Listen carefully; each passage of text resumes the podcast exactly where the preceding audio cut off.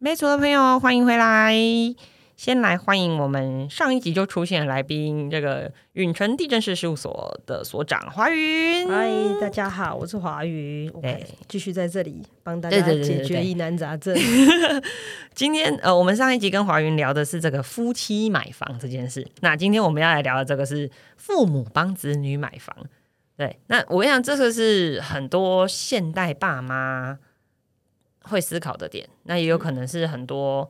子女现在会思考的点啦、啊。对，那我们我们我们今天分很多个面向来讨论，我们就先来问华云说，那如果今天是这个爸爸妈妈想要帮小朋友买房子，想说啊，我先帮他预备好，免得将来那个没地方住，或是要结婚结果没有房子，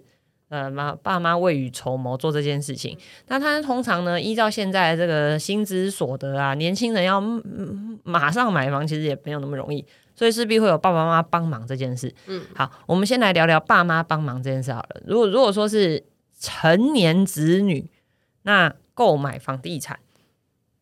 嗯、我我们应该用什么样的的的？是应该直接买房子给他呢，还是爸妈给现金给小孩，让小孩自己去买呢？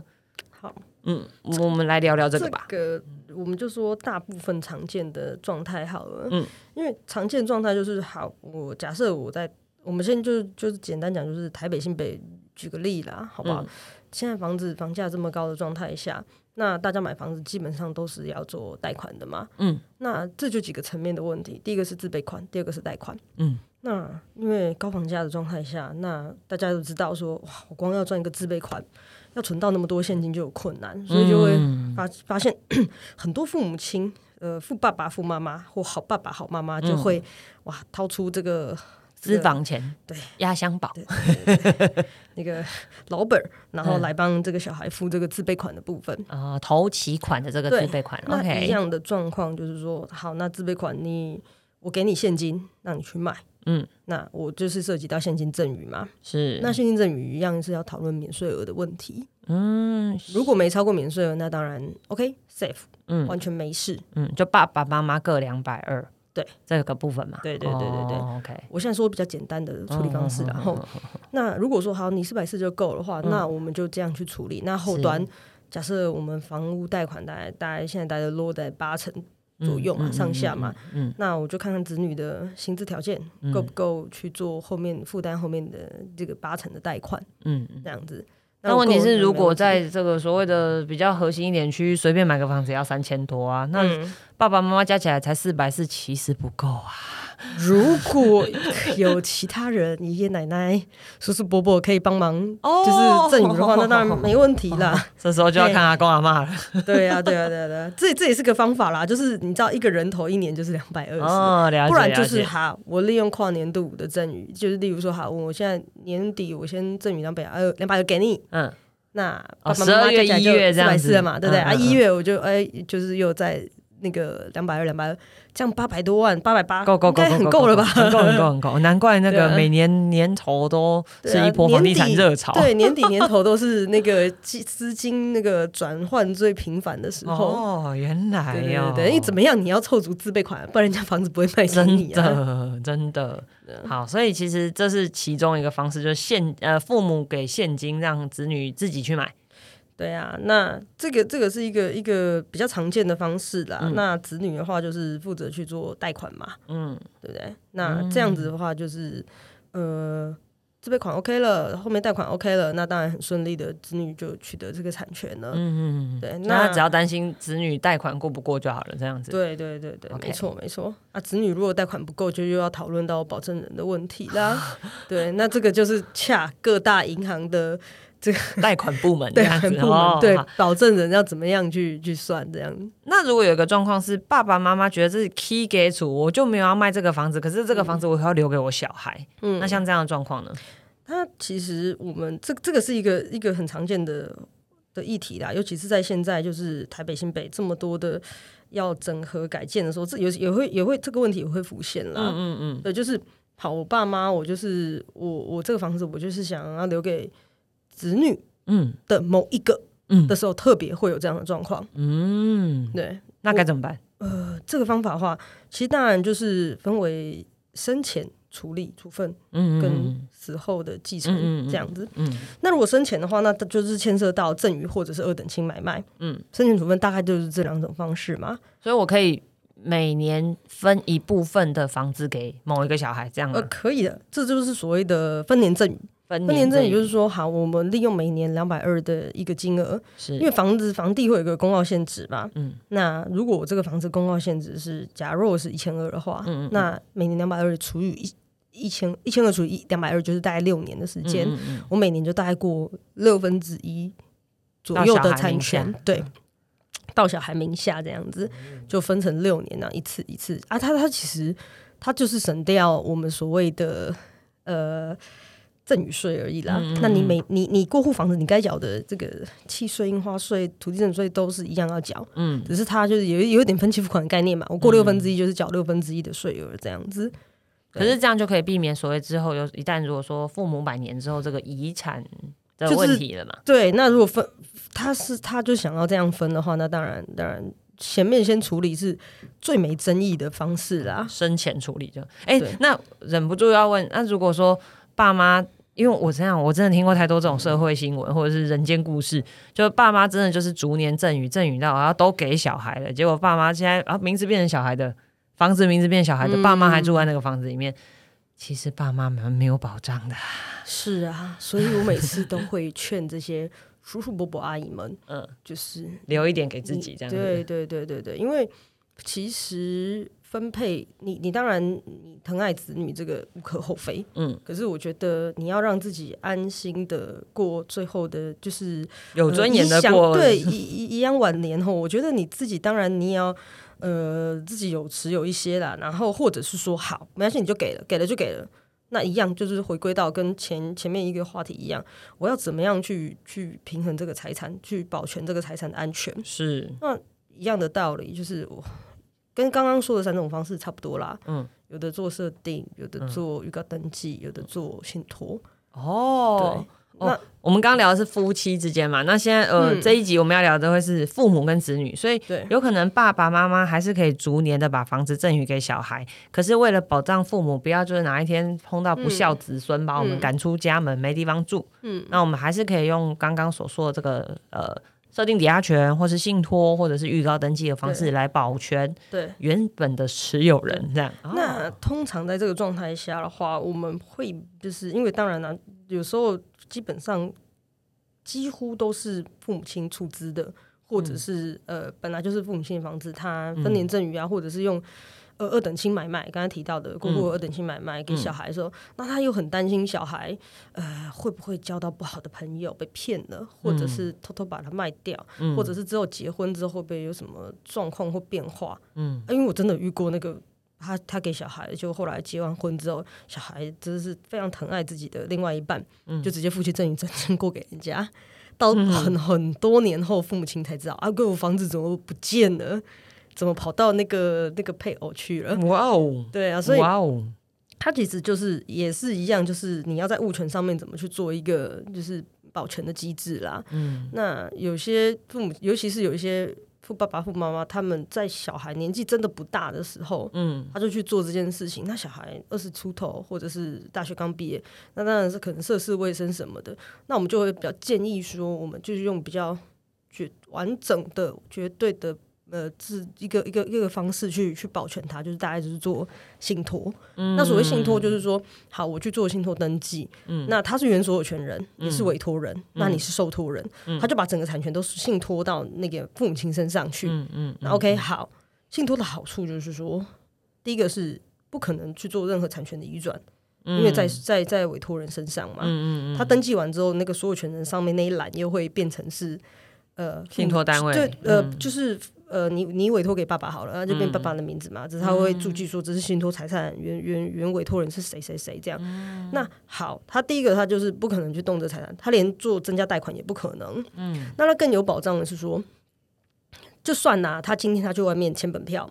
去欠债了，嗯，他要执行，只要在信托状态下，他都不能针对这个信托财产去做执行哦，除非他是因为这个房子他欠税啊。房贷没缴，那当然他有可能针对这件事执行，那其他是不行的。所以很多父母亲现在对信托观念比较比较大家比较知道了，比较知道这个东西，很多人会用这个方式啦。嗯，听起来是一个还蛮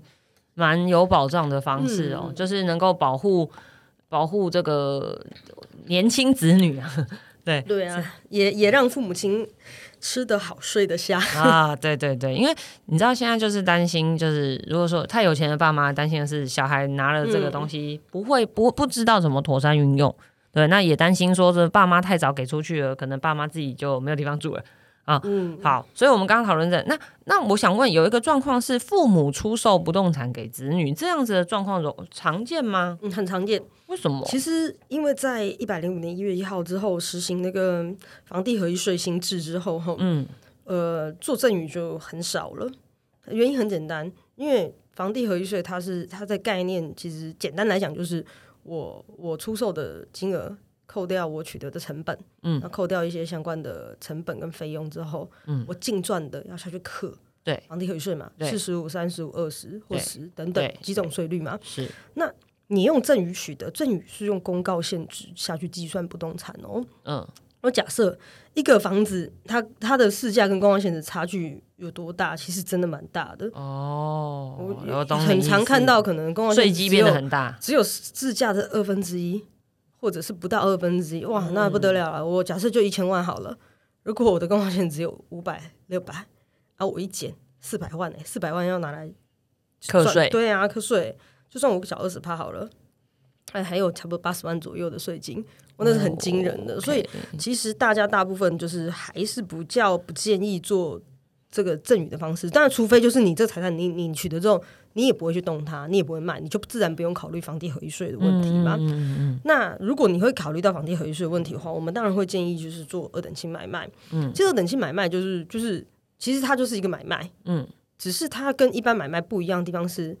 国税局，他要进国税局，他要审审视你们的金流，嗯，对，因为国税局会觉得，哎，二等亲买卖通常不会是一般交易情形嘛，嗯，它是特殊交易情形，那很常这种这种交易情形会涉及到赠与，嗯，那这个国税局就会出来，就是哎来看你们有没有赠与的问题，他会要扣你赠赠与税，嗯，所以变成说，好，今天你的你你去跟人家买房子一样道理，就是你跟人家买了两千万房子，你是每一块钱都要给人家，嗯。这不可能，人家不可能说哎、欸，好、啊、算了、哦、我那个你两百万不用给我就这样算了，嗯嗯嗯嗯，这不可能的事情。那好，他今天父母亲的这个一样就是好，假设我今天跟爸爸妈妈买两千万，我说觉得每一块钱他金流他都要看到，而且这个钱必须要是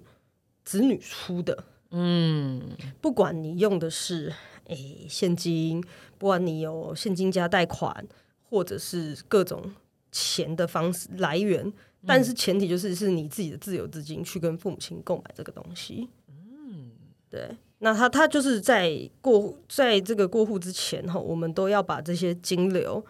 详实的哈，把它把它整理出来，然后把它填具一个一个一个申报书、一个说明书，送去给国税局审查。对，那这个金流就很重要啊，你必须要从你账户出来啊，哦、或者是像很多方式嘛，有的人去贷款、嗯、房贷嘛，嗯啊、有的房贷还不够。还拿保单去借款什么的、嗯、啊，保单当然也是要你自己的啦、嗯、不能拿别人的保单去借款，反正他就是要审查，就是这个钱跟这个贷款是不是都是子女这边出来的，是。所以简言之就是说，好，你贷款你你没有那能力贷款，父母亲来帮你做保去贷了这款，这样一样是不行的哦。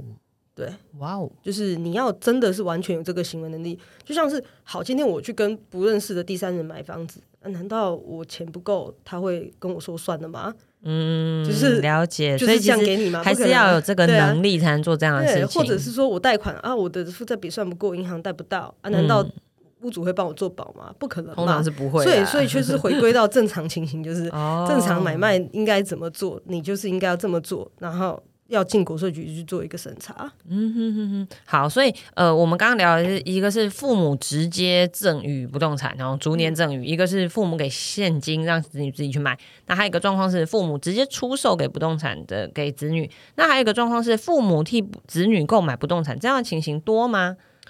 就是爸爸妈妈出钱，但是房子直接登记在小孩的名下。那就是牵涉到赠与的问题。这样就是其实就是其实回归到第一点啊，第一点就是赠与这件事情。但, 但其实它的赠与税的算法，这个可以跟大家讲一下，嗯、这赠与税的算法跟赠与现金又不一样了。嗯，如果说我是出资直接哦，假设我今天就直接帮你付给建设公司，付给卖方，是我就不是把钱汇到打到小孩账户，再用小孩账户给，因为我直接 打, 打现金给小孩，那就是汇现金给小孩，就是现金赠与。是，那如果我出资帮你购买，就是所谓税法出资为第三人购置不动产嘛，是为他人购置不动产，那这个东西就是好用公告限制来计算赠与税。哇哦！对，它会稍微就当然比较少啦，就像我刚才说的市价跟那个公告限制的差异嘛。对，如果今天我出资帮小孩买了一个两千万的房子，嗯，那 maybe 他公告限制在一千万，嗯，那因为都这个都是赠与行为嘛，是我帮他把钱直接付给卖方了，是那登记就直接登记他的。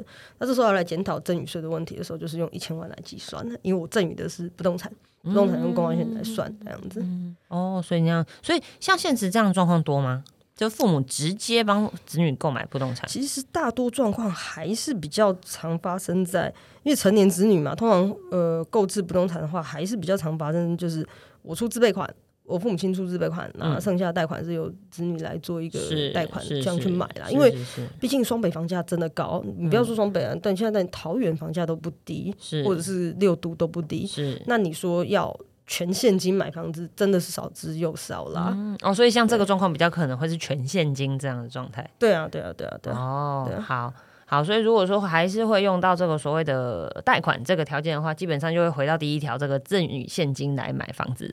对啊，这样子的状况比较常见是这样啦，就是自备款的部分做赠与嘛，嗯，那剩下的部分就是子女自己去把它贷款把它贷下来这样子。了解。哎，那像这样子，呃。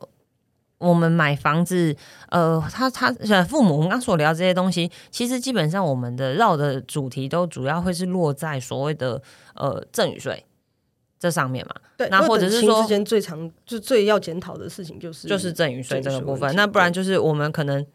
毕竟如果省了赠与税，我们还是会有这个房地合一税这这个这一条税制要、啊啊、要考量的。这个就是要去考虑的东西就变多了啦，嗯，了解。因为 你, 你做纯赠与，你你日后就是要面对到高额的房地合一税。嗯，哦，如果说以房子做逐年赠与，还是会有房地合一税这个问题。对，对啊，如果你只要出只要出售房子后，你只要一百零五年一月一号取得产权的房子，嗯，你在日后出售都一定会检讨到房地合一税的问题。嗯，这边要特别提醒大家，房地合一税不是只有税的时候你还才要去申报。不管有没有税都要申报，报出来的税单是零，不用讲，你还是要申报。哦，是啊，哦，所以不是说我自己说，哎、欸，我卖房子没没有赚钱，欸，我赔钱卖、啊，我赔钱卖，不用申报，不不行，一定要申报，啊哦、都要申报。瓦纳西亚尼亚，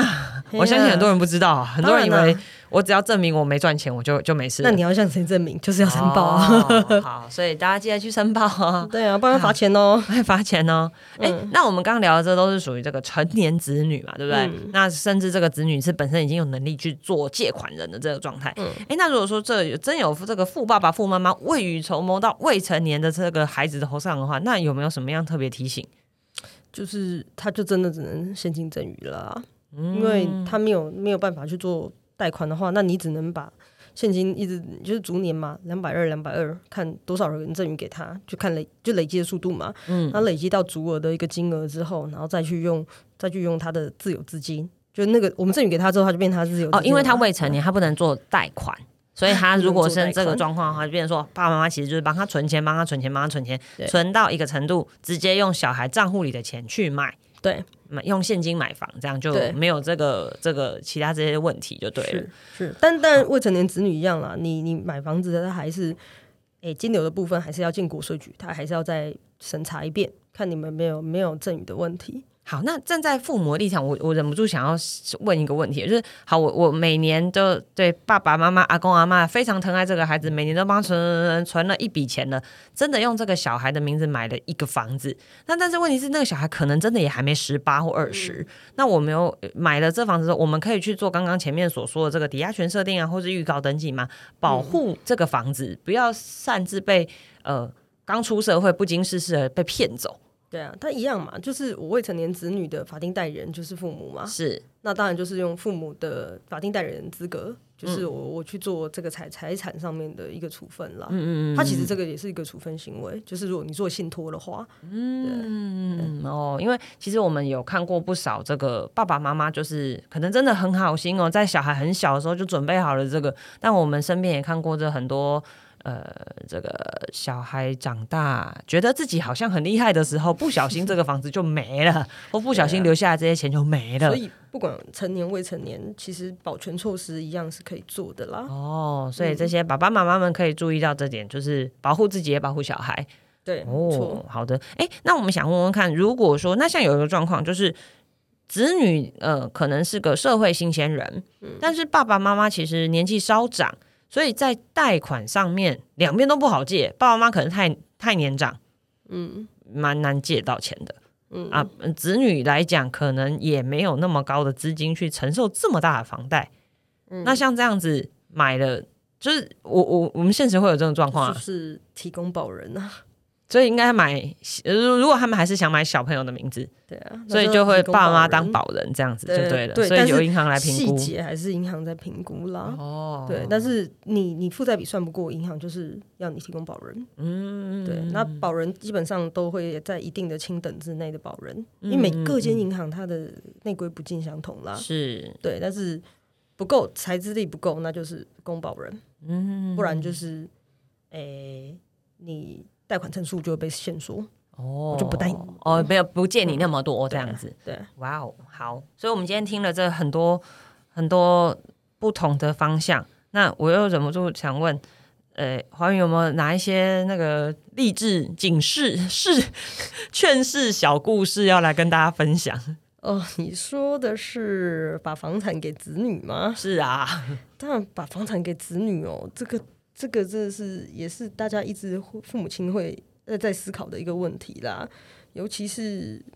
很多面向哎、欸，嗯，就是好，我我现在生的少，当然这个问题比较少啦，就是、嗯、就是就是给嘛，嗯，就是分配，就是好，假设我生两个啊，刚、嗯、好我有两间房子，就一人配一间这样子、嗯、啊，但是我就像我刚才说的，还是牵制这些叔叔伯伯阿姨啊，你自己还是要留下。不然就是这些这些该做的保全措施，你还是要把它做好啦，嗯，因为。我觉得呃，我们不知道每个孩子的会遇到的事情或者是他的秉性如何，当然是父母亲知道了，我们不知道、嗯嗯嗯、那这个东西我们就会觉得说、呃、我因为毕竟这些房子或者是这些东西财产都是一辈子辛辛苦苦赚下来的，是啊，那你也不希望说他有什么太大的风险，是，那我们就是在赠与的或者是过户做任何的产权的移动的时候，就是并同就把这件保全措施把它做下来、嗯、那大家也安心、嗯、大家也、哦、放心这样子、哦、对对对对对，那劝世文对啊，然后因为、欸、现在的父母亲就是呃会帮忙出自备款的真的也不少啦，嗯，对，所以我我会觉得说就是这些能做的啦，就是多多少少啦，也帮他看看的这个财产一些一些有一些权利帮他看的这些财产。哎、欸，那我想问一个问题哦，就是你知道自己有女儿就会想比较多，我身边有那种好爸爸好妈妈，就是真的很照顾自己女儿。嗯、那哦、呃，想说女儿要嫁、啊、老公啦，就两小两口都薪水虽然不错，但也买不起双北的房子啦。那这时候就会有这种状况，就是女生的家长出了这个。自备款房子是买女孩子的名字、嗯、那贷款由小两口自己来缴，那像这样的状况，爸爸妈妈其实目的是想要保全保护自己的女儿，不管未来怎么样她至少都有这个房子，那爸爸妈妈这样这样像这样子的情况，他们这对父母能够做什么来预防未来如果一旦呃，他的这个女儿跟这个现在这个先生离离婚的时候，他有没有什么样就类似婚前协议这样？对对对对对，有有没有可能？因为因为我我我我我想的点是，呃，很多爸爸妈妈其实是想要保护自己的女儿，或是保障自己的女儿。嗯、那呃，女儿嫁了这个老公，他他对，没错，可能老公这个时候没有那个能力。对，那爸爸妈妈自己来，爸爸妈妈照顾自己的女儿嘛，花、嗯、出了钱啊，买了房子啊，这样。嗯、那她也担心说，如果未来哪一天这个老公不在了啊，不管是怎么样不在，反正不在了，那他的女儿还是有一个安然居住的场所、嗯、对不对？那像这样子呃，除了出钱，爸爸妈妈还能做什么吗？你说呃为了照顾女儿出钱让她买房子，对对对，那她结婚，然后这些等等的，对对啊，都离婚了嘞。哎，我觉得就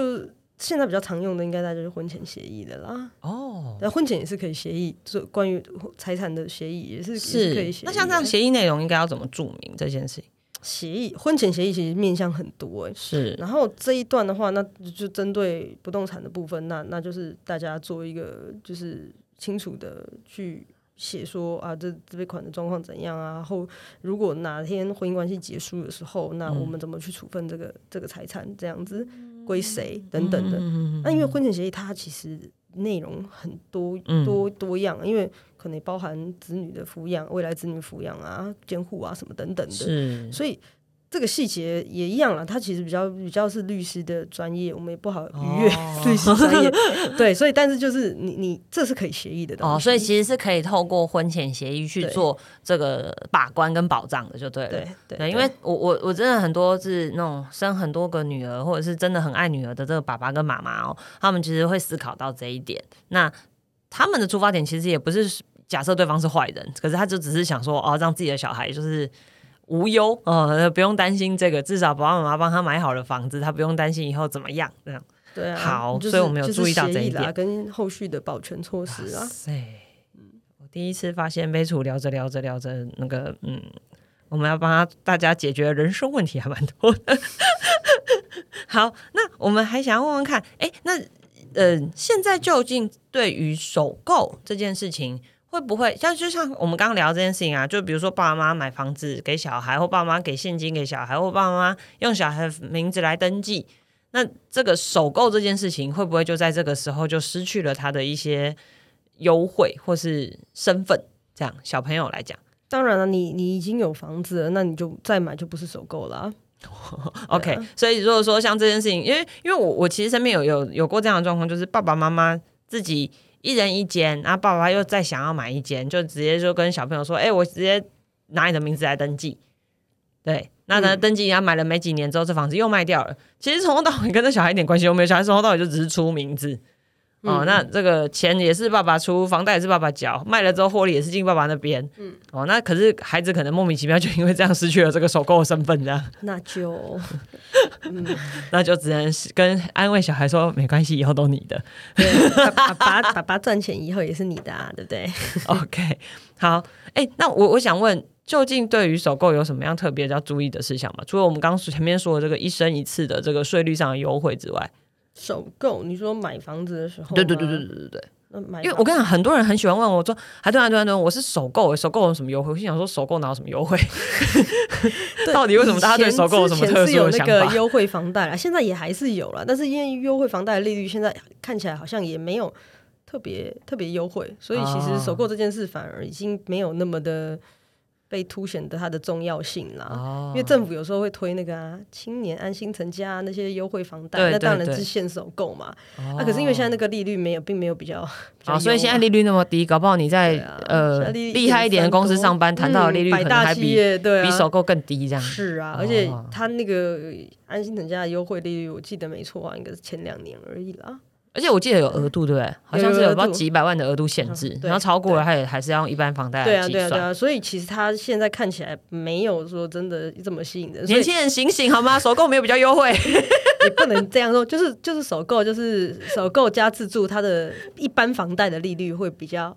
优一点，一定会比、哦、原则上原则上会比第二户、第三户优惠啦。哦，好，对，成数也应该会比较好啦，好好因为负债比嘛，算得过嘛。谢谢华云帮我们做了一个那个盲点的澄清。好，那我们今天聊了这些哦，那希望给这个现在不管你是子女还是父母，总有一天也有可能你成为父母啊、嗯，那我们就给大家做一个参考。那或者是说家里有长辈已经在讨论到这个所谓未来的事情的规划的话，那也希望给大家做一个参考。那我们今天、嗯、呃，谢谢华云先接受我们的访问，我们今天简单到这边。那如果你有任何的问题，欢迎你到杯组来留言，或者是你有想听什么样的议题，希望海豚能够聊聊的话呢，也请你留言给我们。那你在 Podcast 在 YouTube 在 F B 都能找到我们，那更欢迎你赞助我们喝咖啡、哦、那谢谢大家，我们今天就到这边，拜拜。